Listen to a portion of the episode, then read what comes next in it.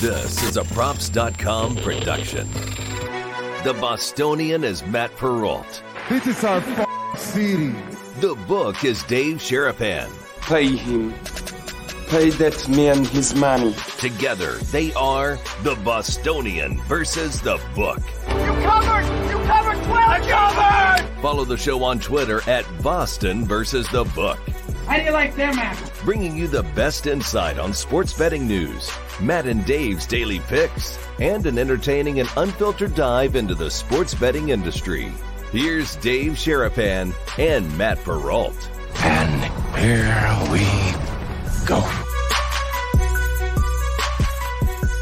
What's up, boys and girls? Welcome to a Monday edition of the Bostonian versus the Book, a props.com production here on the Props YouTube channel, Twitter live stream, and the podcast. After we are done, he is Dave Sharapan the book. I'm Matt Perrault, the Bostonian in the wake of what a weekend, Dave. Two incredible football games. I got to say this whoever we paid off in the 80s and the 90s with all those awful Super Bowls, we're getting paid back here. These games are incredible right now in the postseason. I just hope the Super Bowl can live up to it. Yep. Uh, good morning to you, sir. I cannot believe that we got not one, but two good games after seeing those four games the week before. Um, that was fun. We got storylines, we got content for weeks. We only got two weeks to talk about it until the next game. There's also some other stuff that went on over the weekend that I mean, it's old news now, so we ain't really even got to talk about it. We don't even know if it's true or not. All that other Hold stuff. on. Just Don't talk jump about ahead. the games. Don't I'm talking about the games. I'm here to talk Don't- about the games. Don't jump ahead. Come on now. At least we have have, have a little a little fun. But I I'm in a good mood because I I was up this morning early, went for a run, Mm. set my my personal record for workouts over the course of a single month. So I'm I'm I'm rolling here. We're we're we're doing we're doing well. We're we're, yeah. we're we're focused. We're motivated. Getting ourselves. Tomorrow's February. Tomorrow starts the fight month. So it's all it's all fun and games. We can get rolling. So I'm I'm in a good mood. I had a great day betting yesterday. Mm. Both dogs come in. My teaser, I never tease totals. Tease the first game down, went over. Team the second game up, went under. Both come in. So that was beautiful. Funny, we heard that somewhere on a show on Friday. We were kind of talking about that. I can't remember where we heard that exactly. It might have been this show. Oh, Yeah. oh, that's right. Maybe it was. That's right. It was this show that we were talking about that. But Exactly. then we go into it. All right. How did they blow a 21 3 lead? They blew 21 7 in the first game. This time it's 21 3. Mike Florio had the tweet I don't know if there's another team in NFL history that could have beaten the Chiefs with the way they were playing on Sunday. Timestamp, second quarter. Whoops.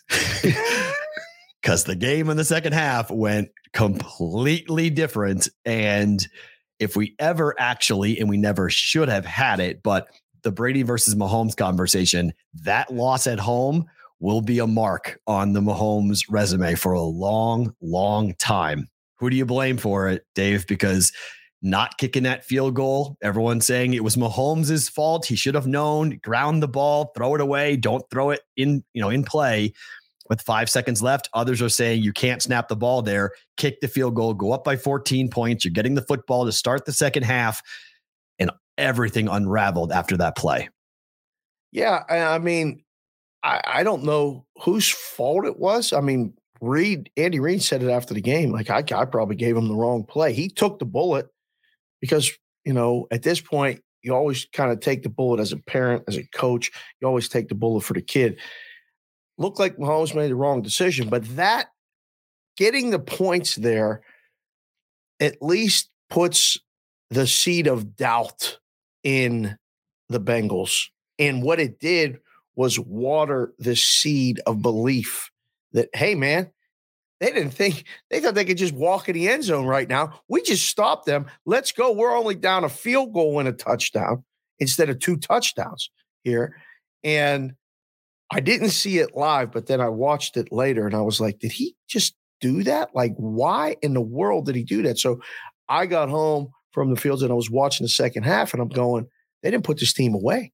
They did not put this team away. They let them hang around and hang around. And Teddy KGB does it on the intro to our show.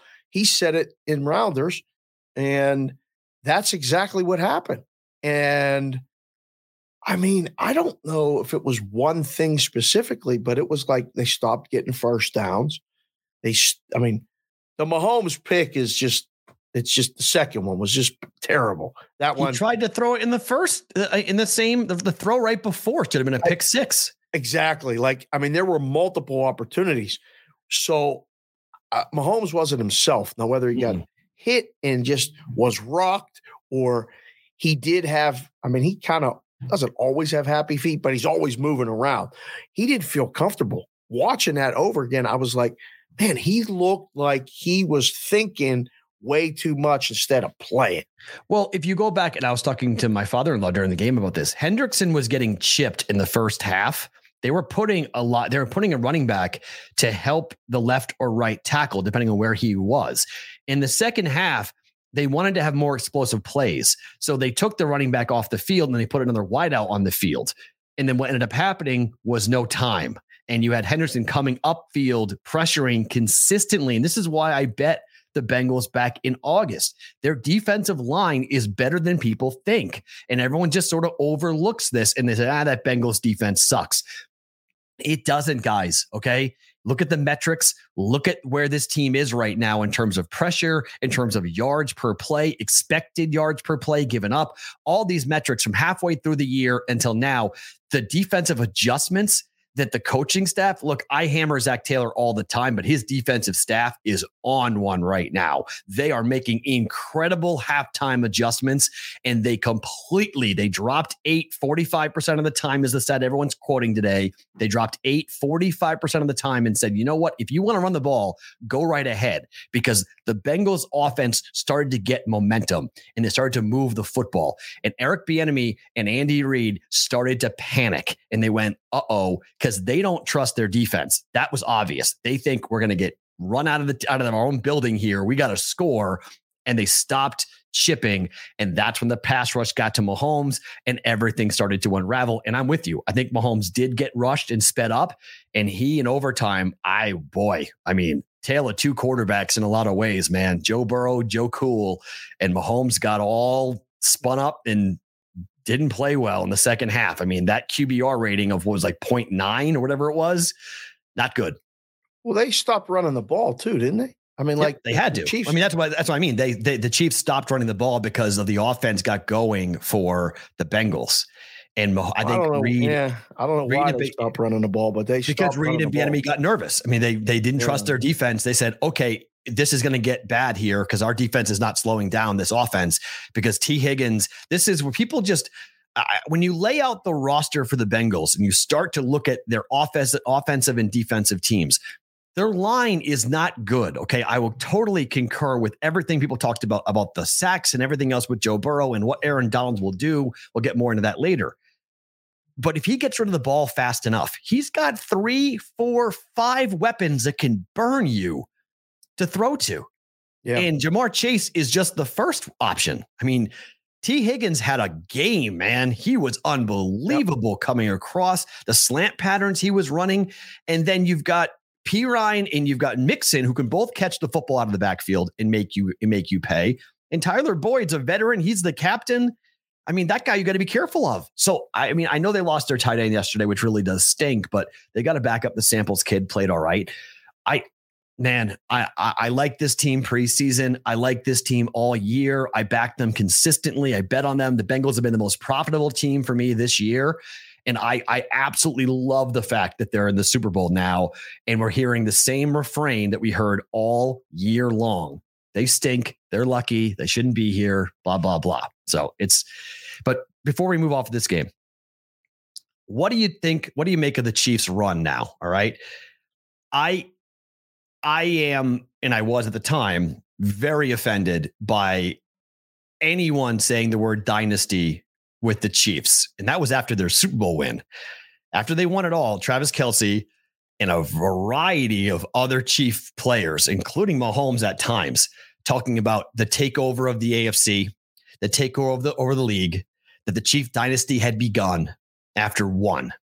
Now it's AFC title lost to the Patriots, Super Bowl win over Jimmy Garoppolo, Super Bowl loss to Tom Brady and an AFC championship loss to Joe Burrow.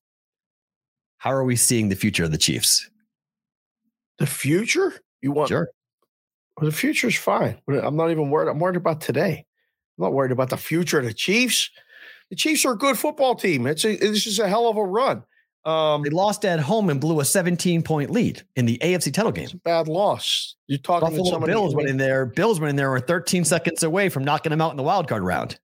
Yeah, it's there's no doubt. It's the the Bengals held on at home against the Raiders three weeks ago on the last play of the game. Right? They kicked a field goal to win on the road at Tennessee. They Last lost to the play of the game. Jets. They lost to the Jets. Lost. That's what I mean. There's bad losses all the time. Like there's no, you know, you New England guys, you you you have this dynasty thing held up high because of what you've enjoyed for the last 22 years or whatever how long that, that guy played. Um the Steelers were the original dynasty back in the day, by the way, nighttime in Sure. Pittsburgh. Those- Absolutely. those 100%. Four Super Bowls in six years. That was a dynasty. I think everybody's got to pump the brakes on the dynasty talk when you're doing it and when you reflect back on it. It's a little too soon to award the Chiefs anything right now. I would agree. That's what Other- the players were saying. That's what, why I was offended because you don't get to declare we have a dynasty. It's bestowed upon you. Somebody says that you as a player, you don't get to talk about that. Patriots won three and four years. That's that to me, that's a dynasty. They almost did it again, almost went back to back three and four years. That to me is a dynasty. The Patriots, it was crazy because I was arguing this morning with Chief fans, like I love to do, because they're so sensitive and they're just it's it's Chief fans. You and argue with fans. everybody's fans, even That's the true. Boston fans. This is what of course, you yes, that's what I do. But the the but uh, like I said two weeks ago, Chief fans are on a different level because the Royals got good for like a millisecond, won a World Series, and they That's suck again. Boy, it was fast. Right down, right? So like I'm not saying that the Chiefs are going back down to being irrelevant, but I often I said to them, you know what? Like what the Patriots did is not going to happen again because they are running to me saying, you know, Brady never went to four AFC championship games in a row. And I went, what are you talking about? The Patriots went to eight in a row. The only thing they didn't do was host four consecutive years. They hosted four in five years, but they went to eight straight. From 2011 to 2018, the Patriots were in every single AFC championship. So, like, people just have such quick memories and they forget about what a real dominant run looks like. The Chiefs are on one right now. I'm not debating the point. They're on, they're on an incredible run. They have an incredible quarterback, top three quarterback in the game. But like, hold on a second. All right. You have one championship. You have the same number of championships as Aaron Rodgers. Okay. Like, hold on a second. All right. Let's, before we go crazy here, and I, I think you're right. In the reflection, let's look back when it's done to say what the Chiefs did. But that's the Royal fan. That's the Chief fan. It's like they just think because they've been stepped on for so long, they got good. And now here they go. And they're just, okay, we're just like you guys. We're the same. And it's like, eh, kind of not. No, a- and, you see this all the time. Like even in the book, like they, they want to tell you that they they bet them and that they had it and they this and they that. That Royals run was phenomenal. It, it, it came and went as as fast as it went. Like it was so fast and right up and it's gone. and now the Royal season wins are, are like seventy two. Like and it's consistently going under. Mm. Enjoy the Chiefs run while it's going. Um, Right. You Because it could end fast. oh, this could end quick. This is this is this is one or two leave for better jobs or leave for free agency or this or that, and then you got to rebuild and retool and re up. I, Well, not even that, Dave. The AFC is loaded. I was just gonna say, mean- and everyone else is coming behind you. It ain't like you're it's, it's they're coming and there's Go through the list of young quarterbacks. The list of young quarterbacks in the AFC is absolutely stupid. I mean, Lamar Jackson in Baltimore, Josh Allen in Buffalo, Mac Jones with the Patriots, eh, Chin Bengals now with Joe Burrow. I mean, it is like an unbelievable run of good young quarterbacks. And there's teams like the Steelers who are in desperate need of a quarterback who could pick up Russell Wilson, could pick up uh. Patrick, could pick, pick up Aaron Rodgers. Aaron Rodgers might go to the Broncos. Aaron Rodgers could be in the division. Forget the conference. He could be in the division Herbert. for Justin Herbert with the Chargers. I mean, the number of young quality starting quarterbacks in the AFC. Not easy. I mean, even the Titans, you got to put them out. I don't like Ryan Tannehill all that much, but you got to put the Titans in there with Derrick Henry and their receivers and their defense. They're still going to be a difficult team to get by every single season. They were the one seed this year. So, like, man alive, if Aaron Rodgers winds up leaving Green Bay and he winds up going and Jimmy Garoppolo leaves San Francisco and goes maybe to the Steelers, right. I mean, the, the number of uh, of quarterbacks and talented teams in the AFC, this is going to be very much like back when I was growing up when the AFC was a stepping stone and the NFC was the dominant conference. AFC is going to be really dominant. It's shifting. It's it, it it's it's hundred percent. It's shifting, but it's so close, right? Like it's one or two plays. We talk about this stuff every day now on this show. And, and I mean, I've been in the books for so long. I don't remember it being so close to the top. The Patriots were always just better than everybody.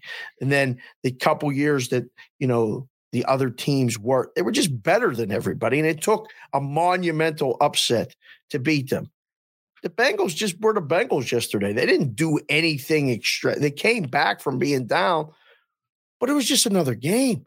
I mean, Joe Burrow walks into the game wearing his glasses like this and a chain and all this stuff. And he's like, I'm here. We're, we belong here. Like, you guys don't think we belong here, but we belong here. Did you and see the question he was asked, by the way, about the chain in the post game? No, I did not. What did he say?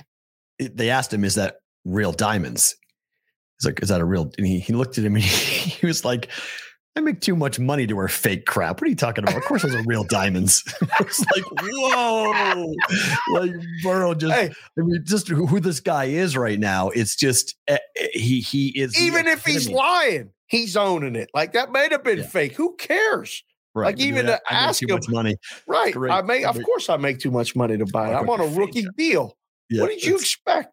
I'd have said, no, I'm on a rookie deal. Yeah, this is fake. Get out of here with that. Yeah, I, I, mean, I was, it's just, he walks in with that picture and it's, I don't know how you, like Patrick Mahomes, I'm going to say this Patrick Mahomes needs to be careful because I have a tweet that's up on my Twitter account right now that's like every two seconds, my phone is buzzing because it's going viral because it's basically Chief fans telling me the same thing that Brady had gone to Mahomes did something Brady didn't do by going to four straight. No, he went to eight straight four straight hosting is the difference. But Mahomes, his sister, uh, sorry, his brother, and his wife, the three of them are people all over social media are dunking on them like crazy. And Brady was able to turn heel and he was okay with it for a little while. He liked the fact that everybody hated him. He embraced that. And then he became likable again through social media. I think people forget that Tom Brady was very aloof and very much untouchable for a long time. He did well, he one, went to Tampa and became likable. Correct. Yes. In New England, he had one radio appearance a week. He had one press conference appearance a week, and he did his own Jim Gray fluff interview a week. And right. that was the only time you ever heard from Tom Brady. Right. And all the questions were pretty much not scripted, but he knew what was coming. It was never difficult. Nobody was prying, nobody was pressing. And right. Gisele was sort of like off to the side. The kids were always off limits. And like that's how Brady kept it. Mahomes, with his wife being as crazy on social media as she has been, saying the stuff that she does, running her mouth, talking trash to other fan bases, spraying her own fan base with champagne after a wild card game and his brother dancing with TikTok videos on Sean Taylor's logo and things like that. I, I mean, this family better be careful because people are getting ready to, to, to start pouring a lot of you know junk on top of these guys' heads. They they could be the most hated very quickly family of football if they're not careful. I'm so glad I have no idea. I've never seen one post from any oh. of them Jackson I, Mahomes is, is, is something is, else, and Brittany, it's got to stop it. I mean, just go away. She really so, needs to stop this whole like screaming into the camera thing, and yeah, like she yeah. she she looks insane. Like she looks like she she should be like institutionalized by the way that she act she she acts, and like. The, I get it. In today's world, everyone's public, everyone's known. They they're embracing that their brother and husband is the best quarterback in the game. But like all the State Farm ads, it, it's starting to feel Baker Mayfield esque. Like I'm not comparing the accomplishments. I'm just saying like the overkill. This You're seeing them too much. The, and this is the bad part about this, right? This is when you don't win. Now what? I was thinking of that yesterday when I was rewatching the game. State Farm commercials, the constant. He's, I mean, the sneaker guy. Like, it's great when you're winning. How can you handle it when you don't? And mm. you don't need your baby brother on a sideline doing stuff. You don't need your wife doing all this stuff. And like at some point, you got to tell them, hey, stop. Like, stop. You know, I'm, I, I, I believe me, I'm kind of living it now, like with the wife and the kids and stuff. And they, they're asking me questions all the time. And I was at the field, and somebody at the field said to me, I hope the Chiefs lose because I don't like Mahomes' brother. See? And Told I you. was like, I was like, really? Is he that bad? And they were like, Coach Dave, he's the most annoying person on social media. And I was like, wow. I mean, so this is like what the kids and stuff are looking at. This is what people are looking at. And you get a pass when you win, you get a pass. And then you can get to the point where you don't care, but just be ready for the fire because it's, it's it, it comes. It, right. It comes right back at you tenfold. Yeah. I mean, you want to run and dunk on Bills fans and you want to do all that stuff social media wise, they're coming for you when you blow a 21 3 lead at home and you do nothing in the second half and your interception in overtime lets leads to the game winning field goal for the other team. Like, that's the downside of all of this talk because on the way up, this is a lesson I teach my kids at UNLV and my my daughter and everything else. You got to be nice on the way up because the way down could be really bumpy if you're not. Oh, and yeah. People can really get into your business harshly, and it gets to be could become a problem. I'm just saying, like they went up, they won it, they lost it, and now they're coming back down, and the rest of the league is coming fast for Kansas City in their division. I mean, I don't know what Josh McDaniels will do with the Raiders. We'll get to that later in the show, but like you've got a new offensive coach in Denver, new offensive coach in uh, with, with, with the Raiders. You've got a young gun in Justin Herbert, who might be the best of them all in terms of the young gun abilities. I mean, it's this division is not going to be easy. It's not the AFC East for the Patriots, where they had a bunch of clown shows in the division for 20 years who couldn't get out of their own way. And I'm barring a couple of Rex Ryan, you know, teams and then had butt fumbles that cost key games not the same situation. AFC oh. West is not going to be the AFC East. There are going to be doormats for the Chiefs just to step into the playoffs every single season like the Patriots had. So you could go from last to first and first to last at any time right now. I mean, this is not the Bengals just did it. The Bengals yeah. went from being the worst team in football two years ago to being in a Super Bowl. I mean, the league changes fast. The lesson in all of it is just to be nice, period. Be nice every day. Then you ain't got to worry about it when they come for you because they're all coming for you. If you're going to be involved on the social media. But it's not Mahomes, though. That's the thing. It's not Mahomes didn't do this. It's the people around him, which kind of stinks. Uh, yeah, right? but I mean, it does. But I mean, you live with these people. You you ride around them. Just turn the phone off, man. Listen, you want to, you got to turn the phone off. It's me. You're using me. But like, mm that should have been controlled on the way up. That's the that's the hard part. It hasn't been. So now what do you do? I mean, it's just like being a parent. Tell your kid at the beginning, stop doing this, and they do it again, and they stop doing this, and you has a little more resonation. If you let them run free for, you know, 10 years, and then you're gonna, you know, come in and be like, hey, you know, you got to stop doing this. Where you been? Like now, that's the danger. Like the whole the circle could blow up quick. On top right. of what happens on the field, if the circle blows up, the fall is even faster. It becomes a trap door and you're boom, gone. It's a great point. All right, the Rams are going to play at home in the Super Bowl. We had two, we now have two straight years of this happening after it never happened in the history of the Super Bowl. I can't believe it. It never has happened in the history of the game. Now we're going back to back with the Rams are hosting. What do you what do you make of this? Is is this because last year there weren't fans in the stands and there was a limited attendance for Tampa in terms of the attendance at the game. This is full bore now, open season here. This is a traditional Super Bowl. Is there going to be a home field advantage? Um all the stars will come out. I mean, this is such an LA thing, right? This is a, whole this is this is great.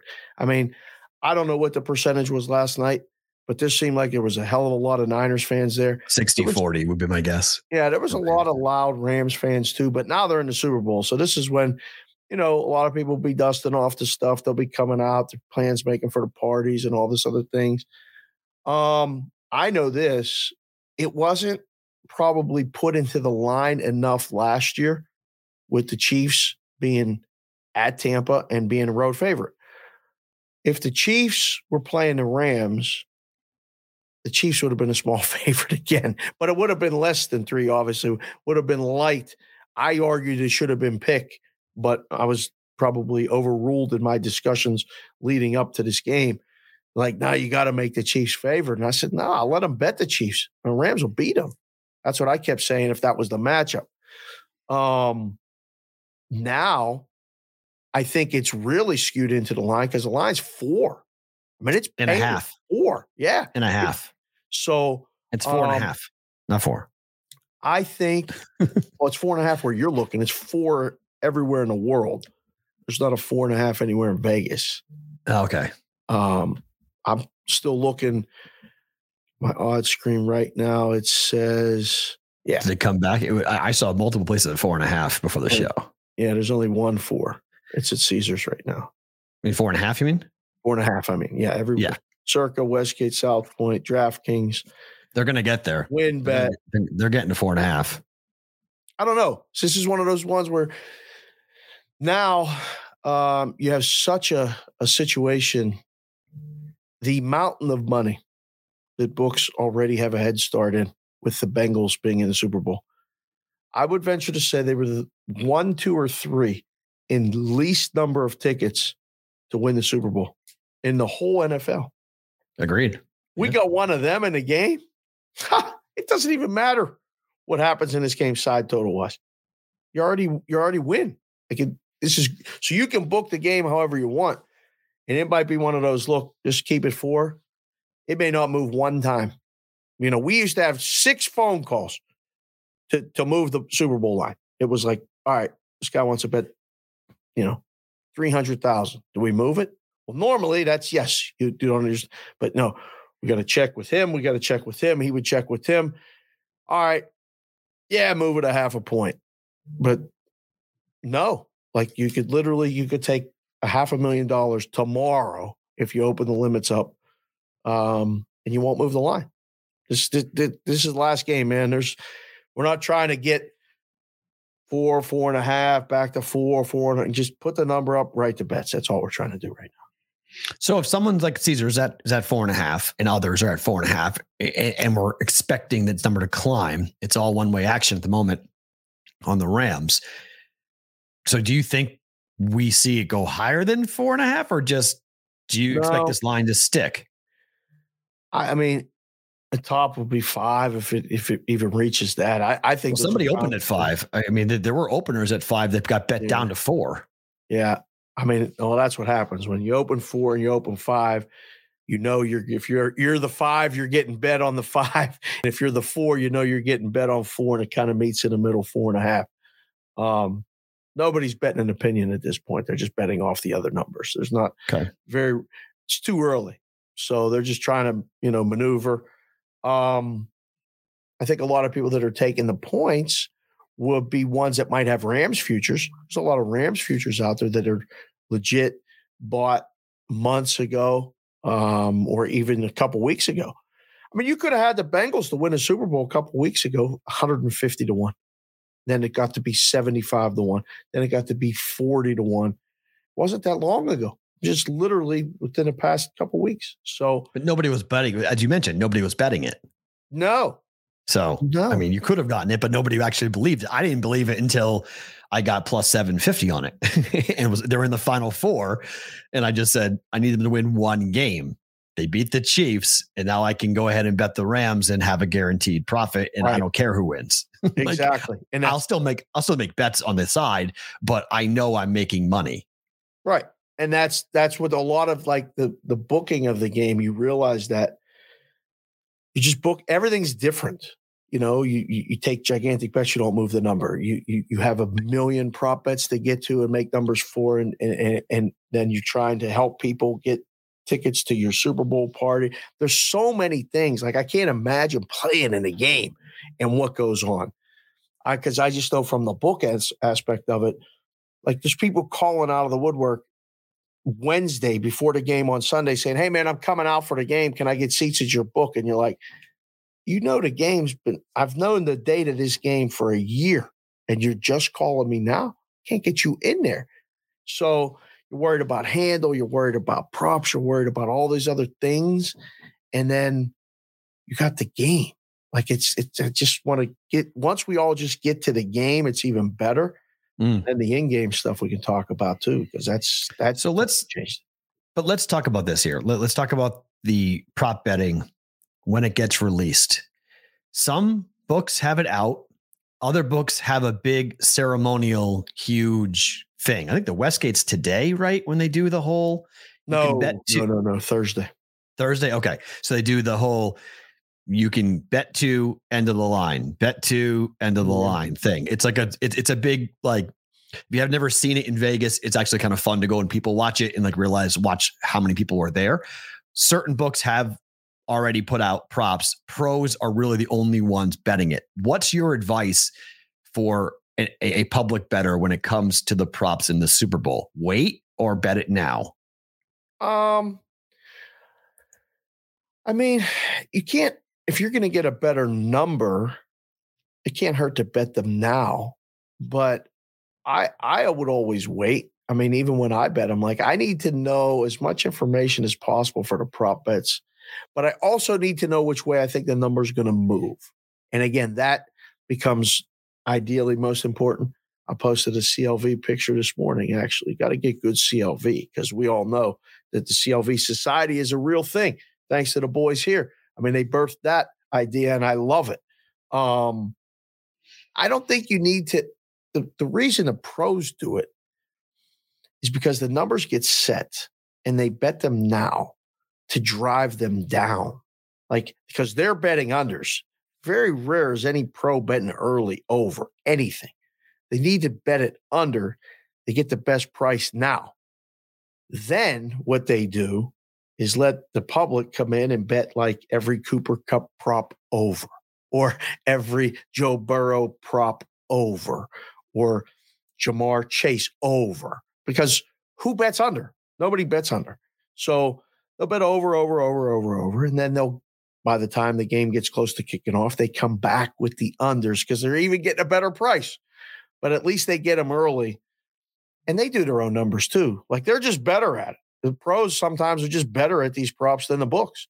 They are so focused, laser focused on certain things that the book may just take an average price, things like that, and go from there. So, um, wow, Matt's is that Matt?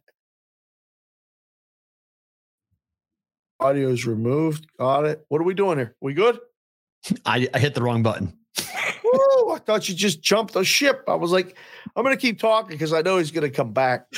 That was me. I, I was trying to go to get a different stat to t- to screen, and I swiped right on my I, on my Mac, and it shut everything off. So continue. I apologize. No, We're no, back, everybody. No, I'm just saying that the pros bet the stuff to to um to get the better numbers, and they're better at it. They'll have the the third wide receiver numbers better than someone might in a book, and they'll just hmm. they'll they'll know the numbers should be this, and they'll bet their opinion. The pros are the best, man. They still bet their opinion. They're not they're not betting. But why wouldn't they? I mean, if, if the public's going to bet everything over, right? And so the pros, let's just say, okay, Cooper Kupp, 100 yards receiving in the game, just for fun. And the pros say, okay, we're going to bet under that, right? We're coming in Yeah. and betting under.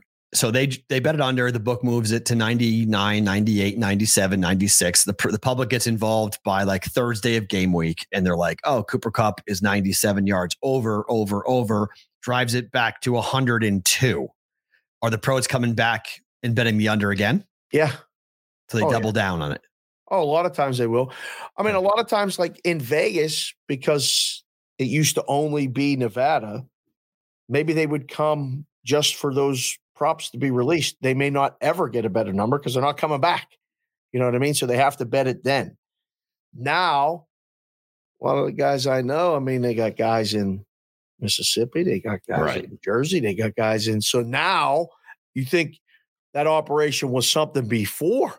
Oh, you you have you have syndicate prop betting now. It's amazing. They're moving a number in New Jersey to get the hopefully somebody to copy down in Mississippi so they can bet it down here and this and that. They're getting middles on props that you could only dream of. It's uh what's the limit on a prop in the Super Bowl most often?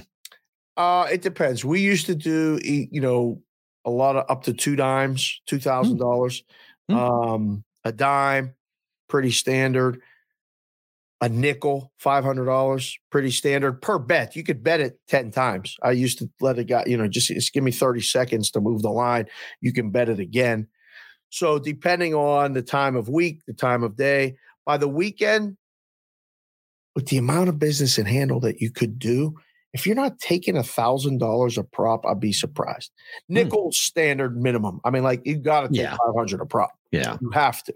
But a thousand, two thousand. That's where I mean the Westgate starts at five hundred, right? That's that's on, on Thursday. Uh, they, they, and then they uh, later in the week they'll take thousand. Isn't it five hundred bucks? Did they, I don't know. like, two bets at five hundred bucks a pop? I think a lot of the index props will take a thousand. Okay, I'm pretty sure. Um, you know, it all depends on the group and and how much they want to take early. But I mean, all the guys that go down there and do it, I mean, they've been doing it for years. There's a relationship established. Well, Patrick Everson yeah. is going to be there. I mean, this is like his thing. Yeah. He's, he's jumping up and down about it. He's giddy. If you yeah. haven't, haven't read Patrick Everson's stuff here on props.com, I highly recommend it. But like he's all gung ho on Thursday, live from the Westgate. And I always wonder, like, what you get two bets, you're in line, there's like 50 people in line. You get two bets, and then you go to the end of the line. Two bets, end of the line. How do you pick which are your first two bets? Like where how do you come up with the idea that these are my favorite two props that I have oh. to bet first? It's so funny because you have you have to have eight favorites. And then when you get up there, you go, okay, what is this? Oh, oh man, that must have been him. He must have bet that. All right. What's the next one? Oh boy, you guys moved that 30 cents on that play. Oh, all right. And you have to find when you're when you're fifth or sixth, you always hear the whining and the complaining from that guy because they all got the same stuff. They all got the same stuff. You could put up a hundred props; they're all looking at the same twelve. So it's funny because they know the numbers are off. Sometimes you put them up as a book, knowing your oh. numbers better than them, but you don't tell them that. They think, but they are all. A lot of them are looking at the same number. So you get over something minus 120. Well, they bet it so it's minus 110, then it's even, and then it becomes flipped the other way. And the whole time you're thinking, I like my number better. I got them all. They bet the second and the third number. But how do you pick? You have to have a list of eight because more likely than not, if you go up there and you give them two right off the bat without one that's already moved, that would be a dog price. They always get second, third, fourth unless one guy's looking at punt props and no one else is. Uh, believe me, I've seen it. They come up and they bet the punt props, and I'm like, "What are you even looking at?" And they rattle off two two numbers or statistics, and you're like, "All right, I better put that one in the back pocket. That one may be a good bet." All right, I teased this on Friday, so I've been waiting all weekend to kind of get into this because I've heard these stories off air. So I want some of these stories on air. Yep. Walk me through either at CG or in Carousel, wherever you were, how do you get to the packet? And what I mean by the packet oh, is man. these books put out, and CG used to do it, Dave used to do it. They would literally put 10 page packets like you would get uh, in, in, in high school of like a workbook. And it is every prop, cross sport, deep dive, money line, everything, over unders, you know, every player on the roster, every situation you could imagine one field goal, two field goals, three field goals, four field goals, over and over and over. How did you guys do that? How much work goes into actually producing something like that for the Super Bowl? I blame the guys at the Westgate first and foremost for this. Jay and Ed and Jeff and Murray they took it to a whole nother level. Um, none of this, it was so easy. We did the basic stuff in Curacao. It was easy because nobody really bet it. Props never really became popular until the last like decade. And what they did over there changed everything because they did one create an event, but two, they went so deep into this other stuff. So I used to always, I would go that Thursday and look at the numbers, pick up the packet and all this other stuff, and then kind of just admire it from afar. And then I got in the risk room and I was like, oh man, how are we going to do this? Like, how do you guys do this? And the first, the first year we did it, like Tony D was the boss, and he was like, all right, you guys come up with the props tonight on the night shift. We'll talk about it in the morning. And he left. He's like, I'll see you guys later. I was like, what? What is he talking about? He left. And uh, I was with three other guys. I was like, all right, what does he want us to do? And one guy was like, I don't know, but he wants at least 10 or 15 different than everyone else. I'm like, different? Like d- different than uh, they did you see they got everything. Like, how are we going to do different?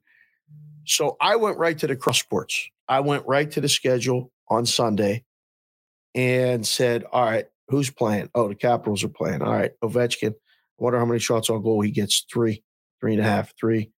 Oh, that's the same number of field goals in the game. Three and a half prop. All right, who's going to have more? Ovechkin shots on goals or field goals, you know, in the game total. And you're like, oh, all right, what's the price of that? All right, well, it goes over 58% of the time. They kick three field goals, averages and that. Make it minus 125. See what we see what we do. So maybe we'll take a bet. Boom, done. All right, one. All right. Um, Oklahoma, I, will never forget the one I, that I did that took very great pride in was the Oklahoma City Thunder were playing. Team rebounds was like 42, something like that. And I'm looking, I'm like, what's 42? What's 42? Oh, his pass attempts may be 42. Ooh, but I'm the pass attempts number can only be mm, between, you know, it can be really low. I mean, he could get hurt and throw three passes and be out of the game. The rebounds number we knew was going to be consistent. And I was like, I mean, even if they have a bad game, they're going to come close to their average rebounds. I'm gonna I'm gonna shade the, the pass attempts and get them to bet the pass attempts. Watch this. So I remember Tony was like, "Where did you come up with this?" And I'm like, "Trust me." I'm like, "I know the guys. They're they're gonna bet this pass attempt. They're gonna bet the quarterback. We'll get them all. We'll see what we have." So the fun part is you you do all this stuff. You put the numbers up, and then you get bets. Boom, boom, boom when your your work is immediately reflected. It's a little different than school. You ain't got to wait for the test result in the morning.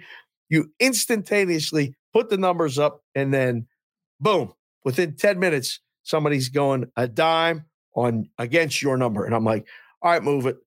Another dime, another dime. And he yelled up from over on the other side of the room. I hope you're right about that rebound prop. We already need it for 5,000. I'm like, relax. We're fine. We're fine. We're fine. And it ended up, I had to move that thing and it was a new prop. I didn't know how to move it. They kept betting it the other way. I'm like, how do I move the number? Do I move the juice? What do I do? So I started moving just the juice until it got to a point where nobody was going to bet it because of the juice. So I had to move the number. And we ended up winning it. The rebounds prop flew over. I took all their money and I got a text the day after the game that said, You got me. Good work from one of the guys that bet it. So that's the back and forth. How you come up with that prop packet, that's a team effort. That's that's like um I do the quarterback or he or two two guys do the quarterbacks. One guy does the running back, one guy does the wide receiver. There's always one guy that got to get the kicker props. They got to get mm. I mean, somebody's got to do it. It's usually the, the rookie guy on the squad. Um, the two guys or three guys or at the Westgate, I think it's eight admin, they call that job, have to put that together through different Excel sheets and stuff. It's amazing. But the best part now is that it's already done. A lot of it's already done. Before the game, you even know the matchup, the, the stuff is already formatted and you're mm. just inserting the name and the number. So the task becomes actually easier as you do more because now you're just inserting here, inserting there, and you and you know when you've done it for so long, it's kind of just the way you think through the numbers. Even even though the teams are so unique, like yeah, quarterback passing yep. prop, like a team that's not going to run the ball all that much, or yep. interesting. Yeah, it's really it, it, it's it's that's the the strange part about it looking at it from the outside is that you would think it would be hard and would be unique because it's it's not the process is the same you just got to hmm. kind of just show up and put the numbers in, plug them, play, massage them a little bit, and then boom, put them out, and let the let the pros hammer. Interesting. All right, just quickly on this. Tom Brady on Saturday gets scooped. I think Brady is done. Yeah. I think this is entirely a anger because somebody couldn't hold their water and decided to tell the world that he's retiring. Come on, really? You think, think- that?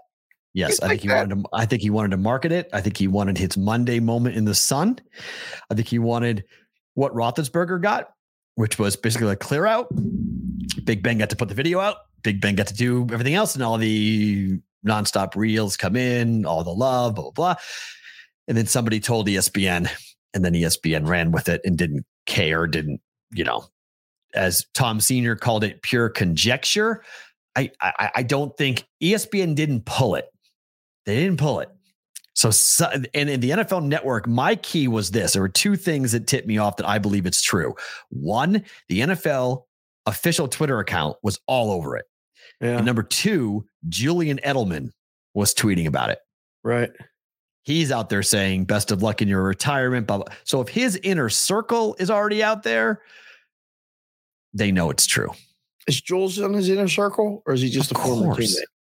Jules is like his best friend. It's Gronk, Jules, and him. Oh, really? That's yeah, that's that's their three amigos. They went to Montana together, and like that's where they all they tried to bring on different receivers who needed help. They'd bring him in, try to help him. Nikhil Harry and others trying to get him, you know, on the same page. And like, yeah, that that was always the three amigos. Okay. I was just hoping it was a Saturday afternoon news dump. I couldn't believe it. I was at the fields on Saturday. And like, oh, my phone's texted. Brady's official. It's he's retiring. He's this and that. And I was like, and I want one more. I just want one more Why? season. Why? I want him to go out playing on a field. I He want did. him to have a night. Yeah, but he lost. I want him to go out with the regular As a win? He's not going to go out. He he knows he's not going out as a win. Oh, I he mean, maybe, that. maybe not. But like, Mm-mm, not that, that that team's got problems, got salary cap problems. That team's got injury problems. Wouldn't that be something if he went somewhere else to finish? oh, it'd be finish? awful. Oh I'd be oh, my horrible. I'd be so angry with him if he did that. Oh, I'd be man. Th- th- that's where I would turn on him. I didn't turn on him on Tampa. I was all in on oh. Tampa. Oh. I was cool with him going to Tampa. I was happy for him. He goes somewhere else. I'm pissed. That's Brett Favre 2.0. right? okay. Exactly. That, that, uh-uh. Uh-uh. I'm not pleased. Always said he wouldn't do that. He always said he wasn't wasn't interested in being that type of wishy-washy, maybe, maybe. But I do agree with you, and I agree with Julian Edelman and others who we've all had this talk on Twitter. That I, I I'm saying Brady is retiring, but I'm not putting it past Brady from playing again. Like I think he walks, but come talk to me in September when a dynamic team loses their quarterback for the year and they're like, "Hey Tom, you can play eight games. Come in here, take us to the postseason." And Brady's like, "Okay." Like I, I easily could see that happening. Hell, it could be the Patriots. I mean, I could see like Mac Jones Oh, going down. Stop. Oh yeah, hundred percent. Mac Jones goes down. Brady rides in. I mean, can you imagine that story? If Brady came back for eh, halfway into the year to, to quarterback the Patriots How about the Niners? Or the Niners? Yep. I mean, you, but uh, yeah, Niners absolutely. Are open. Cir- you 100%. run it all back, circle it all 100%. back where it started. Well, that's where he wanted to go. I mean, if you watch the, if you watch the LeBron uh, barbershop deal, I mean, it was it's clear he had he had eyes on San Francisco, and then he wanted to go with Vrabel, and Vrabel told him no, and he kept Tannehill, and that was the line of like, "You're keeping that bleeping guy." That's where that clip came from because he chose Tannehill over Brady, Yep. and Brady was furious that he, he decided to do that, and so he wound up going to Tampa, and but San Francisco, 100%. I could see it. I mean, Joe Montana, his idol. I, I mean, to, to run it back, I would just be really disappointed if if that's what Tom, if Tom did. I I, I would get the move. It's in California. His son's there. It's where he should have gone anyway. I mean, he should have gone to the Niners anyway. And you have a ready-made team to go and win a Super Bowl. Absolutely, it could happen. But how does Tampa feel then? Like, uh, not that I care, but like Tampa feels used and thrown away. Brady does that. Everybody's using everybody in that situation. Brady came Agreed. down there to use them to get out of New England and you know go win another Super Bowl. I mean, Tampa's I just don't think he can sell it to. I, I just Oh. think Gisele. I think it's done. I think he has. He he had to because of the Belichick divorce. He needed to go and prove it and just go one more place and let me go and play. And then he wins it all in the first year. He gets back to the postseason the second year. He could win the MVP, depending on how the voters see Aaron Rodgers. And like, it just feels like he doesn't have an argument anymore. There's no argument to Gisele as like, I need to keep going. Why? And that the answer to that I question. do. But Like, it doesn't matter. You can't say that you're going to play that. To, I mean, it, it's the the amount of commitment and sacrifice the family has to go through and done it every NFL player's average year is three seasons. This dude's 22 seasons in. Listen, It you know what you're getting into. She married him. He was the greatest quarterback then. Like now you want him to stop. Like he wasn't the greatest. He's I don't stop think he because was, he, nah, he wasn't to the greatest stop. quarterback 10 years ago. He wasn't the the slam dunk they've been married 10 years. in 2014. Yeah, their oldest is nine. Live is Liv is nine, I believe, because his oldest is 14. I think they're 14, nine, and seven or eight, or maybe 10 and eight. So yeah, his kids are getting up there in age. I mean, his kids aren't like bopping around in like diapers. Like his his kids are getting old. They're almost almost all of them are almost near, near they're tweens right now. One's a teenager, and the other two are tweens, and they're getting close. So like they've been together for a long time. Like she's she's been there through the thick of things. Like you know, Yeah. so Well, he better just make sure. I mean, like, I, I just want to see it selfishly. I want to see him, you know, get all the whole accolade things. I want to see it. he has everything. What do you mean all the accolades? Interesting. What's next? See. See, nobody liked Tom Brady outside of New England until he went to Tampa.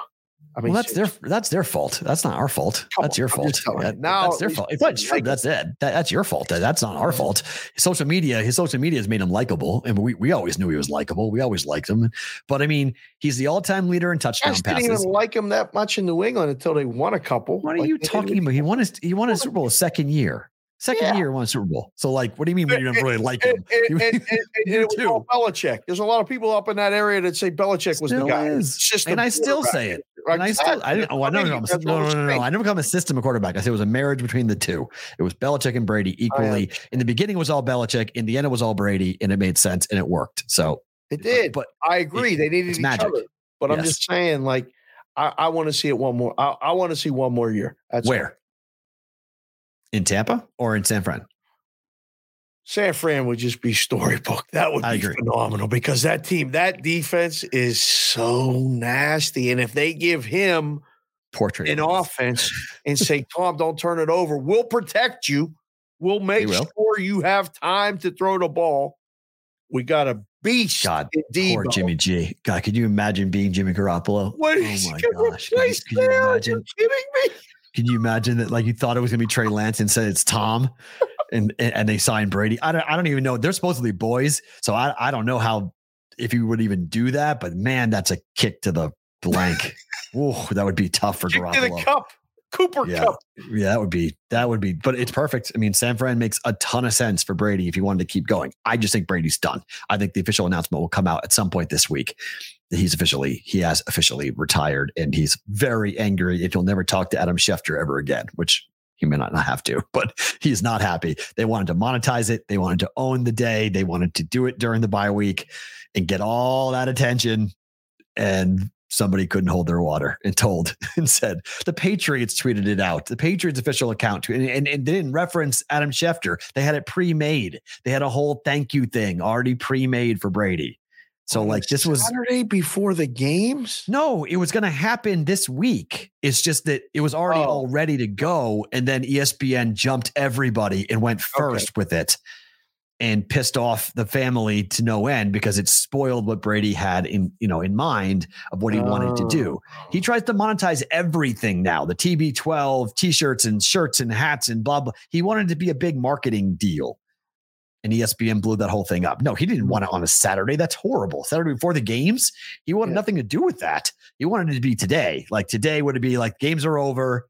Right. Tom Brady retires Monday morning, first thing, roll it out. And now he can't. or Tuesday or Wednesday. Like this is ready made for a midweek, off week, bye week. Agreed. Um, like and maybe it's tomorrow. Maybe he'll do it tomorrow. But I think it's coming this week. The official announcement with the full on website. You know, I, I wouldn't even be surprised if he was writing something. You know, in, in the Players Tribune. Like this is the, the, the this this would be a marketing blitz for the end of the Brady career. right. But ESPN spoiled it, and so I think that's that's they're not happy with that. All right, couple quick ones. Josh McDaniels to be the new head coach of the Raiders. It has not worked. We talked about it on Friday. We teased it. It looks like it's happening. The Patriots, former, whatever you want to call him, not really the GM, but the guy that kind of had the title of the GM is coming. Dave Ziegler is coming. And so is Josh McDaniels. Do you like it? I don't know yet. I, I I can't believe it though. But like this is this is the the next thing to fall is Bill O'Brien go back to be the offensive coordinator. It's happening. Like, it's just And then if and then if if Brian Flores comes back, like and then Joe Judge, I, last guy to get the band back together is if you go get Dante Scarnecchia out of retirement for the third time. go get him. And then you, the band's back together again. It's 2011 all over again. Look out. and they got the young rookie quarterback that's now second year. He's got a whole season under his belt. They got And that two tight ends. Like what the hell is it? What the hell is happening? It's what the It's hell just is you can't hire Belichick assistant coaches. They all go home and they all go back to dad and they go resurrect their careers and they go win championships because dad's where they want to be. They all feel like they want to fly with sprout their wings and they all lose and they go, ah, it's more fun to win and not deal with the press and be a coordinator. Let Bill handle that nonsense. Let's go back to with Bill. Does does Josh McDaniels bring this team? I mean, the expectations have been set. Bisaccia took this team to the playoffs. Um, what are the expectations for him coming in? This could only go bad, no? Hundred percent. Either you win the division, that's the next step. You dethrone the Chiefs. But I just look. I, I I've read all the like the dinner that happened here in Vegas where they sat down and he went a three hour presentation about how he's going to use Moreau and Waller and what he's going to do with Derek Carr. They're going two tight ends. They're running the Patriot offense. Okay. It's coming in, two tight end set, one wide out, two running backs, run the ball, offensive line, play action, roll out Derek Carr, Jimmy Garoppolo when he replaced Brady. That's the offense. Okay. Remember the offense Pats ran when Brady got hurt and Brady got suspended as well. This is the offense Josh is going to run. Okay. It's dink and dunk. It's going to make Hunter Renfrow a lot of money. All right. Renfrow's Edelman. He- he's going to be Wes Welker and Yep. Julian Edelman. Yep. He's going to get 15 catches. He's going to be 15 targets a game. He's going to get like 10 catches, 15 targets. Okay. Right. Renfrow is going to be an absolute stud in this offense. Hmm. Waller will be Gronk 2.0. He'll be incredibly tough to stop. All this sounds pretty good to me so far. So what's what's Yeah. the problem with all this? Who runs the defense? Do they they're in a they're in a league where you have to score a ton of points and that's not an explosive offense? Okay. That's that's a 25 point per game offense type of situation. And you're against a team in the Chiefs that average 30, 35. So uh, look, And now I want Aaron Rodgers to definitely come to Denver. This would be Oh. tremendous. These games will be this will be big events. I mean, they're already going to be big, but like the division games will be tremendous. Like if these teams come in with all this expectations and quarterbacks and points and all this other stuff, like then we'll have a big story here. This wasn't the splashy hire that I thought, you know, this isn't Jim Harbaugh, like name wise and stuff. This isn't for Vegas. You know, Vegas is like a it's like a mini LA a little bit. I mean, you get a lot of fluff and no stuff. And Josh lot has, has a name though. I mean, he's he's a bigger name than Josh Bisaccia. Josh is a name. Yeah. Josh got three rings. I mean, yeah, Josh is a name. Josh is Josh is you're coming from the Belichick coaching tree. Like it just hasn't worked. You know, man, I'm gonna call these the Boston glasses. I'm putting these back on. You There see you everything through these Boston glasses. I'm, I mean, what do you mean? Eh, eh, You don't think, Josh you don't think McDaniels is a name. yes, you don't think Josh McDaniels is a name? Off the top of your head, who got hired as the head coach of the Broncos? And how did that go? Oh no, no, T- t- top of your head, name of the new coach for the Broncos, OC for the for the Green Bay Packers, right? Oh, this year? Oh, yeah. Yeah. We don't know that guy. But okay. I mean, He's an Josh OC for the. Packers. This guy's an Okay. OC for the Patriots. You Right. only know his name because it failed in so miserably in Denver. No, I know his name because he was a Patriots offensive coordinator who won three championships. You know that So, because you're everybody knows that. Everyone knows who Josh McDaniels is. Come on, he he he turned down the Colts job. He embarrassed the Colts by leaving them at the altar. He If faltered you with Tim Tebow, People, who the quarterback, who the OC. Daniel, they're going to know that he coached and failed in Tebow in Denver. No way. No way. No bleeping way that they would say he is known for his connection to Tom Brady and the New England Patriots. A hundred percent. McDaniels is. Hundred percent. Josh McDaniels is known as a patriot. A hundred. He was there twice, mind you. Okay, he was the OC twice. So How many rings does he have? three. Coached in five. Mm, man, I hope it's successful. I don't know. I don't be. a I hope so too. Here for for, for being here, Yeah. I would, I would love it.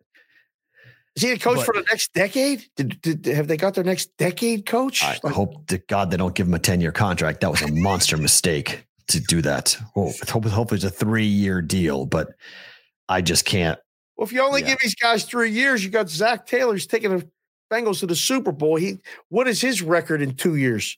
I mean, Well, everybody. Zac only won 10 games. He, he went 10 and seven this year, though. He only won, he only won 10 games, but he's in the big one. Right.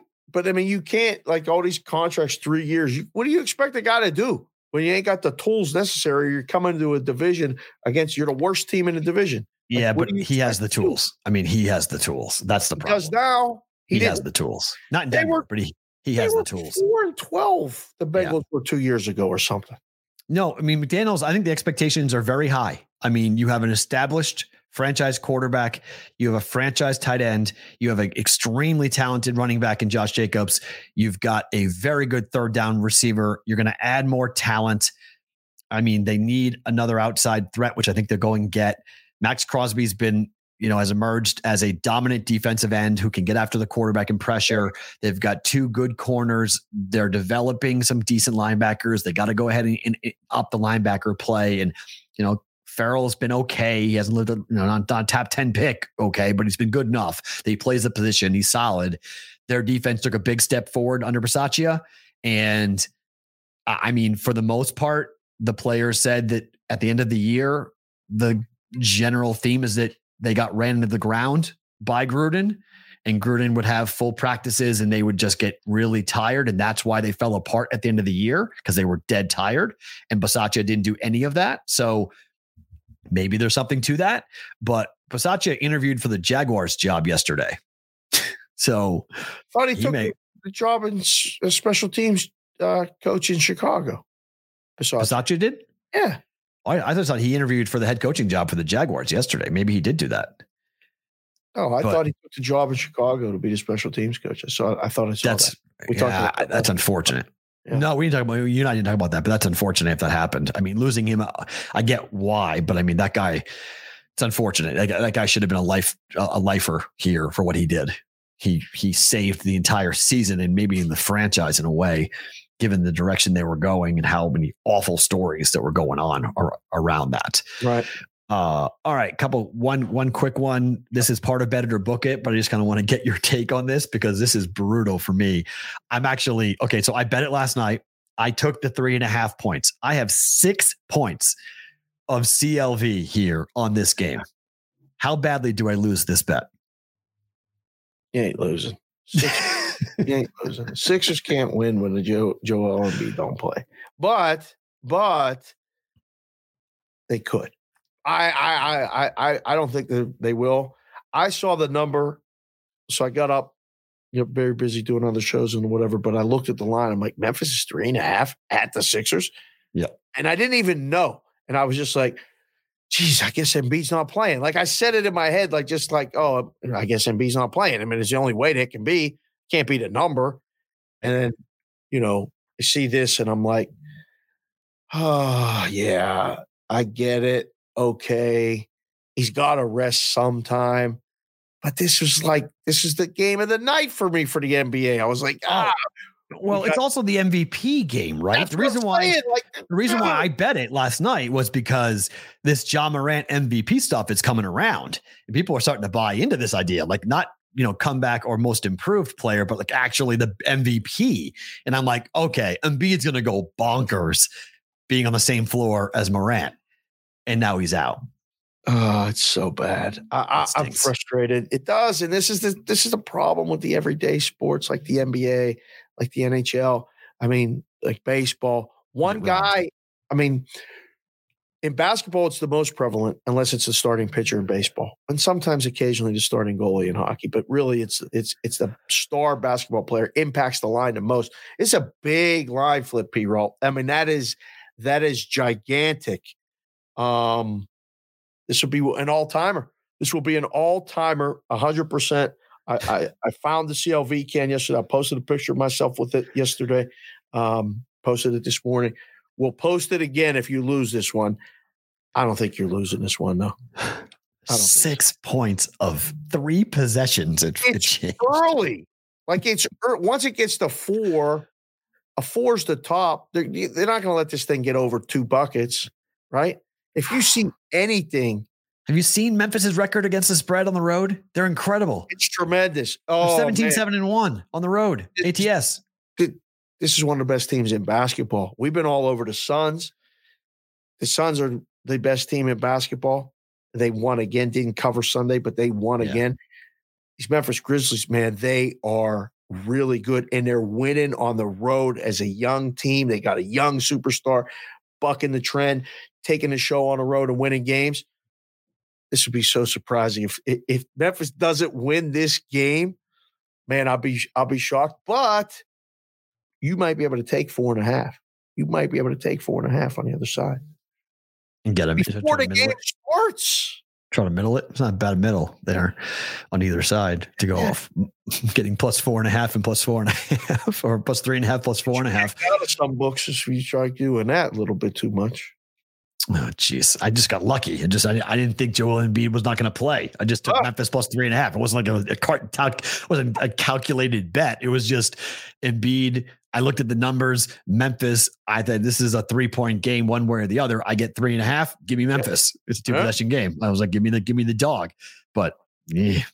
All right, let's see if we can get our guy Brad Feinberg back on the winning track here. Open three and zero, has lost his last three. Oh boy. He had a big day yesterday. He went 12 and 1 on his props for the Given Props podcast for the NFC and AFC championship game. So let's see what he does in the Super Bowl uh, for that pod. You guys can go find that where you get your podcasts. It's a betprep.com pod. He's going back to the well here. He missed Bam Adebayo's number at 15 and a half. Now he's coming back at 14 and a half. He thinks this number still should be 17 and a half. He missed it. He only scored eight points in that game last week where he took him on the over. He's coming back with the BAM over 14 and a half tonight. His average is basically 15. Uh, games in Boston. Yes. Miami uh, catching two and a half points, right? Current line Miami six. Hmm. Boston. Boston minus six. So who's out? Is Jimmy Butler out? Butler must be out. Right. Yeah, Butler's out. Okay. It Um, was two and a half last night. Jeez, these line moves are crazy overnight in the NBA. it's crazy stuff, man. And and again, if you have any sort of information at all, or just good at just finding which way the line's going to move, yeah, like Just you guess. did, you know, you you nailed it. I mean, you got the best line in the world on that game. Um, but again, those still got to win. right. Those still got to win. You get them good numbers. I got that CLV can for you. We get deposit them all right in there. They unless they're winning, I got somewhere for you to throw them away. Um. So the BAM over points, 14 and a half. His average is around 15. Boston is, man, what a team. Can't figure this Celtics team out. They drive people crazy. But they were short dogs at Atlanta the other night. That was such a good win for Atlanta. Um, and we talked about that actually. The two the, part of my part of my parlay. part of the parlay, but it didn't hit because of that total, huh? You were right. Total Yeah. Went over Damn by four points. Mm, I over by four. I went I went under 224 and it landed 228. I know. Oh, Memphis. Oh yeah, I was I was I was at dinner watching it, going like, Ah, man, this is gonna stink. We got the first two right, and then Suns covered. Yeah, Hawks the covered. covered a big number. The, the, Hawks were the dead right side. We had a great number on that game, and it was just the right side. I will say I'd be nervous about this one. I, I mean, Okay. I, I'd be I'd book. I'm not one. betting it. Yeah, I, I don't like it. I'm I don't, I don't like it. I I don't, don't like, like it personally. what's going on, and I, and now if, if if Jimmy Butler ain't playing, and It's just if Time Lord decides to play, yeah, if Time Lord plays defense, knowing that Butler's out, and they say, okay, we're going to not let you score in the paint, like Butler stretches everything out. So without him, I'd be concerned. On the putback game, maybe rebound, putback. I might like Bam rebounds more than the points personally Ooh. here tonight. But I do think him up against Robert Williams, that's where I think Bam might go to work on the glass. And maybe he gets to 15 points by rebounds and ones type of situations, or maybe he gets them both. But the, the Celtics don't rebound all that well. And Right. they have Robert Williams, and that's about it. so they got a bunch right, of right. wings. And so like that's where I may look at Bam's rebounding more than I would Bam's points. But we'll we'll track that three and three record so far for our prop of the day. Okay, better to book it time now. We already talked about it, but Memphis plus three and a half against Philadelphia. We're betting this. of course. You can't, unfortunately, but yeah, that's the bad- that's the bad you can't bet this, unfortunately. Yes. So so Matt has for the people listening to the show or new to the show or whatever, he bets overnight. So when you see these overnight lines and you see them early from the guys at WinBet and stuff, like you got to grab them while you can. If you get a number now that this number will not exist ever before the Again. pre. There's no situation that unless what if JoJo announces, you know what, I'm playing. I want to go win this MVP award tonight. This They don't do that. But they don't. They don't do that. Come on, they don't do that. Why would they announce he's not playing? They're not going to come back and say, "Okay, he is playing." Are you nuts? Have you not seen what goes on in the NBA in the last few I years? know. It happens all the time. We could get a message at three o'clock. You know what? Embiid's not resting. He rested all day. What are we doing? JoJo, go should play, play. the game. I agree with you. He should be playing 100. percent And it was the game of the night. It was the game to watch. No That was the game. It was an unbelievable game to watch, and now we can't. We're not watching it, unfortunately. I mean, I'll watch it a little bit, I guess, but I was psyched to watch it. I wanted to see, all right, who's going to kind of take this alpha male, you know, who's going to come out of this game as the leader in the head to head MVP conversation because their matchup nightmares for either team, right? I mean, Memphis has bigs, but really Joe Jojo could go kill them, and then the backcourt for for the Philly for so the Sixers really can't handle Morant. So like, it could be back and forth, tit for tat type of thing. It could have been a really cool game. It could have traded like, yeah, Joe Joel Embiid has gone over 25 points for the record number of times in a game. And Morant is doing dunks that you ain't never seen before in a game, highlights every single night. Memphis keeps winning games. His actual MVP odds are getting lower by the day as Memphis keeps winning because now you can sell the narrative. He mm. is the most valuable player on a good team, which was going to be the thing that kept him not from winning this award. Right. Take that argument away. And then you got Embiid being the big man, the old school way to play basketball, throw it inside, get to the bucket, get to the line. And oh, yeah, by the way, I can step back and hit a three too. These two could have traded baskets tonight in Philadelphia with the song. And uh, it was, I was actually really pumped up to watch the game. And I'm Yeah. like, because you look at the rest of the card, the Not rest of the NBA, there's a lot Well, of trash. Golden State against Houston. Ooh, there's a fun game to watch. It's either good team against really bad team or two really mediocre teams. teams. And Yep. it's, it, I looked at the card today and I'm like, there's one game to watch. Let's go. Then I got busy doing the shows and I came back and saw the line move and I'm like, oh man, how do you sit him tonight? Like, didn't he rest yesterday? They didn't play yesterday. Come Nope. on. Uh, I'm with you. One game with positive CLV, one game with negative CLV. This Ooh, number is down to two. What is this? Atlanta at home against Toronto. I'm laying the two and a half points. Bet it last night. It's now two. Betting or booking Hawks at home to continue. I'm betting the streak for Atlanta. As you mentioned, the pros fade the streak. Yep. Seven consecutive covers and wins for the Hawks. Betting it or booking it. We're laying two and a half. The game's painted Toronto minus one and a half now. Already? Yeah. Oh, so who's out for Atlanta? So Trae Young is out. one. That's- I'm So is Trae Young, Trae Young out? Trae Young must be out. right now. If Trae Young don't play, that's what that move is telling you, right? It's it's painted across Uh, the he's world. probably Hunter. He's questionable. Trae Young is questionable with his shoulder, undecided if he'll face the Raptors on Monday, but it sounds like the betting public believes he's out because that line move is significant. yeah, that's so from two and a half to one and a half up top. That's probably that might be three limit bets to get it to two and a half to two, then right to pick, and then up to one or one and a half. So it's probably two and a half bets, limit plays. Uh, oh, by the way, I just peeked over to TV. Brian Daboll is the Giants. Daboll coach. Yeah.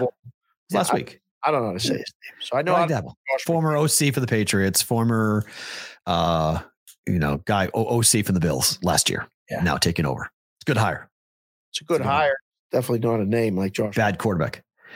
Brian Daboll's a name if you know college football, if you know, you know, if you follow the OC chain, Brian Daboll. Football fans know who Brian Daboll is.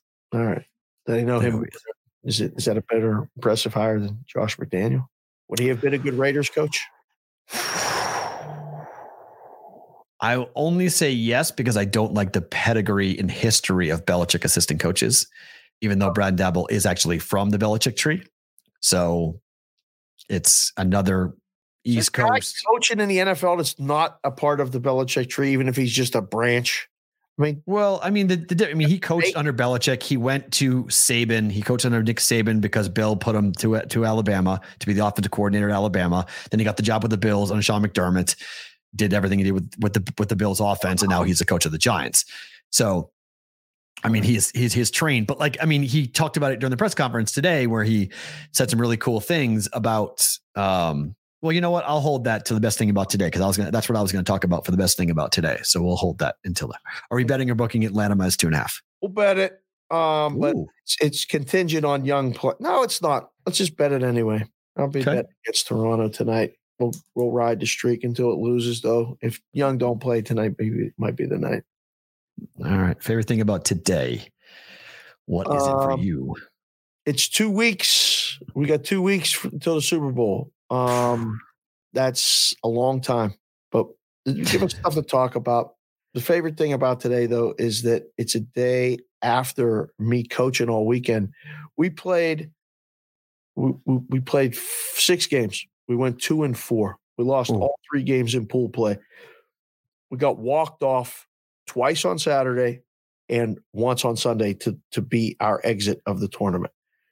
The kids, it's I'm sitting there talking to them after the game, and I'm thinking about you getting hit in the face and seeing what you have to do to get better and knowing what you have to do and withstanding the storm and being better for it.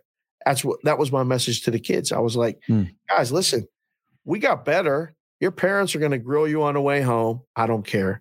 If they have a question with with anything that went on on that field and the results, have them text me or call me. I said, you guys grew as a team. You grew as a player. You know you belong in those games. We every team we played was from out of town. There was we got to Southern California. The girl the first game was we played a team from Seattle. She might as well have been Randy Johnson. She was throwing 65 on Saturday night. She was six Wow. foot one. I don't know what school she's going to. I didn't even ask because we couldn't touch her. We lost three nothing. We lost another game three two on a walk off. Then we lost a game. We had a lead eight six and we lost nine eight because the kids kind of got a little nervous. And then by Sunday, man, we were in an absolute battle with this team that we lost three two the, the night before. Team from Reno, California. Reno, Uh, California. Reno, Nevada, but half the Oh. girls come over from California. Correct. Okay. So it's yeah, yeah, yeah. So yeah, yeah. Okay. and um, these these were some ballers. And my a lot of my girls had never been in that crucible before. And I kept telling them in between innings, we're fine, we're fine. And we had a big lead. We hit a couple bombs. We threw a runner out. We had a double play. And I was like, it was exciting. And then what happened at the end was like what happened to the Chiefs. You know, looking back, like you had it, you didn't put that team away. And the message was that. So the favorite thing about today is that all that happened, and now I'm looking forward to, you know, we're taking them to them steps that you keep running. Say we're going to run these steps. We're going to do it again. We're going to do it again. Like l- l- figuratively or literally? Well, if we could get the practice over there, we've been practicing at the other field, but we're going to go to that because we carried, believe me, I carried a bucket. I was carrying a bucket and a net. Hmm. And I got halfway up those steps and they're like, Coach Dave, are you okay? And I'm like, I can't carry the net too. I said, I got my softball bag, I got my bucket and a net. I was, I must have had 40 pounds of weight on me going up those steps too. And I got halfway up. I said, I'll carry the bucket. Listen, I, I like helping you guys and I'm a part of the team but they have a rule that like coaches don't touch equipment, but I always try Good. to. But man, I got halfway up and I was like, "Oh, these steps! I forgot how bad these steps are. It's that's a good workout, man. I'm excited." Oh, yeah. yeah. I got I had a new personal best in that. So I did normally it takes me 25 minutes to do five laps and three sprints. I did it in 22. So I cut it by Ooh. three minutes on Saturday. So that was that was a, that was a nice little accomplishment moment for me on Saturday. I was like, all right, that's good. Saturday morning. Down the path or you go up, down, up, down the steps? I go the full loop. So I I go I go up the stairs, I jog to the bottom, up the stairs, jog. Okay. So I, I did that five times and then I go to the bottom and I do uh, 50 yard sprints up the hill. Oh, that's the way you finish it. Yeah, that's, three, that's the way we three. finish a lot of the running for the hockey. That that builds yeah. up the quick. The, that's the training for the short bursts. That's yeah. great. Yep. That's the three. Um, and then I do that when I ran this morning. That's what I do. I run between light poles. I just I set up yep. mental things and just run and just run, run, run. All right. So for me, uh, I was going to talk about this anyway because I think this is a really cool lesson. But Brian Daboll today at his intro press conference talked about how Bill Belichick hired him in 2000 for fifteen thousand dollars, and he told him in the in the hiring interview, you're going to work however many hours there are in a week, all of them. That's what Belichick told him for 15,000. And I think it's such an interesting lesson. And I was talking to some people on Twitter about this is that a lot of kids today, and I have them in my class at UNLV that I'll teach later today. Maybe you're listening, you're in the same boat, that they think that they're going to walk out of college and they're going to walk into a $90,000 a year job in any field, but in media in particular. and this idea of, hey, by the way, your 20s might suck that you may have to actually work in places that you don't want to work for for pay that you don't think you're deserving of that you should be getting a lot more and if you're willing to put in those hours and if you're willing to put in the work not to say you're going to become the coach of the New York Giants but you could accomplish something in the in that world at some point where you could whatever your field might be if you spend your 20s breaking your back doing the work, sacrificing, there is a light at the end of the tunnel that you probably won't see because I didn't see it. The thing, the number one knock on my radio career, number one thing everybody used to say, and, and I, I'd catch, I would catch wind of this like in passing. Nobody really wanted to tell me this the truth until I kind of when I got out of radio or was on a different level of radio, people felt more comfortable saying it to me because I had been badgering them for 10 years. But the knock was I wanted too much too fast. I was always asking, I was always wanting more and more and more. I was always always looking for the next job. And my wife can back this up. I was always after the next thing. I'd get a job, get a great job. And after like six months, I'd be like, okay, what's next? and my wife would be like, "You just started this job. Like, what are you doing? Why do you why do you want to go? Like, we're gonna move again? Like, what's going on? Like, where are we going?" I mean, I had us moving to Miami, I had us moving to Chicago, I had us moving to New York. Like, I had job interviews, and like I was always looking for that ladder climb. And not saying that's a bad thing, but you have to put the work in, and you have to be willing to sacrifice. And I was willing to do to, to sacrifice and do all the things that you'd have to do. I just wanted it too fast and too much too quickly. And I I tell my kids in, at UNLV, and I I think it's a great lesson for Brian Daboll that like this isn't always going to be easy. Like things aren't always going to come and be handed to you, and you have to be willing to take that job. My first job was twenty two thousand dollars a year. I got eight percent commission on sales. My second job was eighteen thousand dollars a year, and I got fifteen percent commission on sales. Okay, I made dirt Nothing. I, I, was lucky to make make my car payment. I was lucky to, to make to, to, to, pay for my home for, for my. I think I was paying in Alabama. I think I was paying four hundred dollars a month in rent for a one bedroom apartment. so like, you know, that's just kind of the way that it is in the way that I I I agreed to do it. Now, granted, it was 20 years ago, so money's a little bit different, but not that much different. Oh, and man. I, I I see it in my eyes of the kids. I, I when I I'll tell this lecture today. I, I mean, this is a fun day for me teaching because it's a lecture where I get into actual jobs and like I tell them the truth, and I don't sugarcoat. And I just say, you know, some of you think I wish- you're going to be someone would have told me. I went to Penn State. I got an internship after my sophomore year at KDK TV in Pittsburgh. I had to pay to get the credit. I paid to be there. Right. They killed me. They were, and- they're like, can you work this? Yes. Can you work? th-" I said yes to everything. I worked so much that summer, I didn't make a dollar. I lost Right. money. I drove to everything. I didn't get no money. And then I went back and changed my major to broadcast journalism at Penn State. And I graduated with broadcast. I was a finance major. I was going to go work at Wall Street or something and do numbers and all this other stuff. And graduated. And nobody told me any of that. I graduated school. I was a I was a part-time producer. They wouldn't give me full-time because they would have had to give me benefits. I made nine dollars an hour. Nine dollars an hour. And I was working didn't- I didn't make much more than that. yeah, I was making nine bucks an hour. And, and- they're like, can you go to this press conference on Tuesday? Yes. Can you go to the practice on Wednesday? Yes.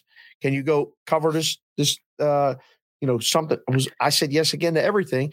And I was working a full time job, thank goodness, with my dad at his store. And I was selling shoes and refereeing hockey at night.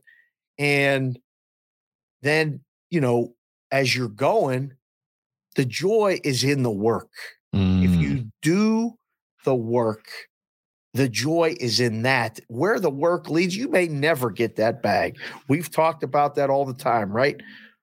But I know at 10 o'clock every day, I'm coming on here and talking to you. And I'm thankful every single day for the opportunity. But if I'm telling my kids, look, you can't have what I got now, you ain't done nothing. You got to put in the work to get it.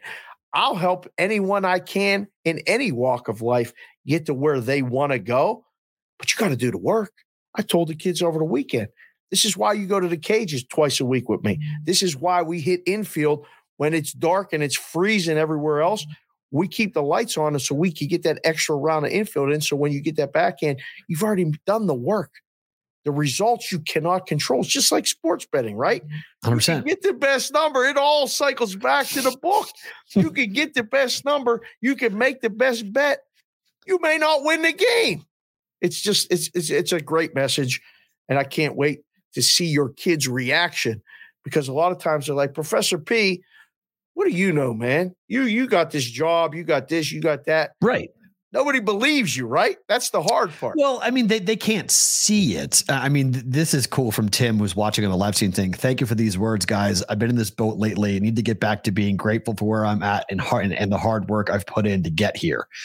And yeah, I, I- think that that's, you know, whether we're talking about this or whether it's a, for a reminder. I mean, we've talked about, I mean, teaching at UNLV and you coaching softball. How, I mean, the girls get a lot and my class gets a lot, but we get as much back from them as they give to us More. because yeah because of, of of we get we get the chance to see that process in their brain go wait you're a boston kid and you lived in huntsville alabama for five years doing morning radio making $22000 a year and you i had to sell $2000 worth of advertising before i could get on the air they wouldn't give you my show i moved there and they said your show starts when you have four sponsors, four $500 a month sponsors, that's when your show starts. So go at it. All Good you and you're and you'll get 15% commission on those sales. So your 22,000 your $18,000 a year salary, you sell $2,000, you get $300 a month on top of that. So there's, you know, an additional $4,000 or less less than that like $3,600. So there's your $21,000 a year job.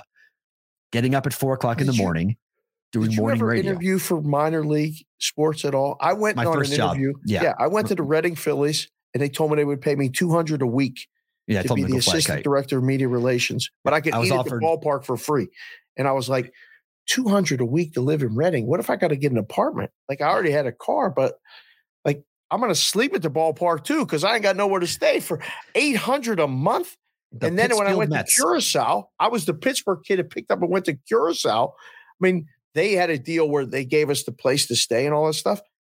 Made a hundred dollars a day. I worked 16 hours a day. It was 16 hours a day. And they're Incredible.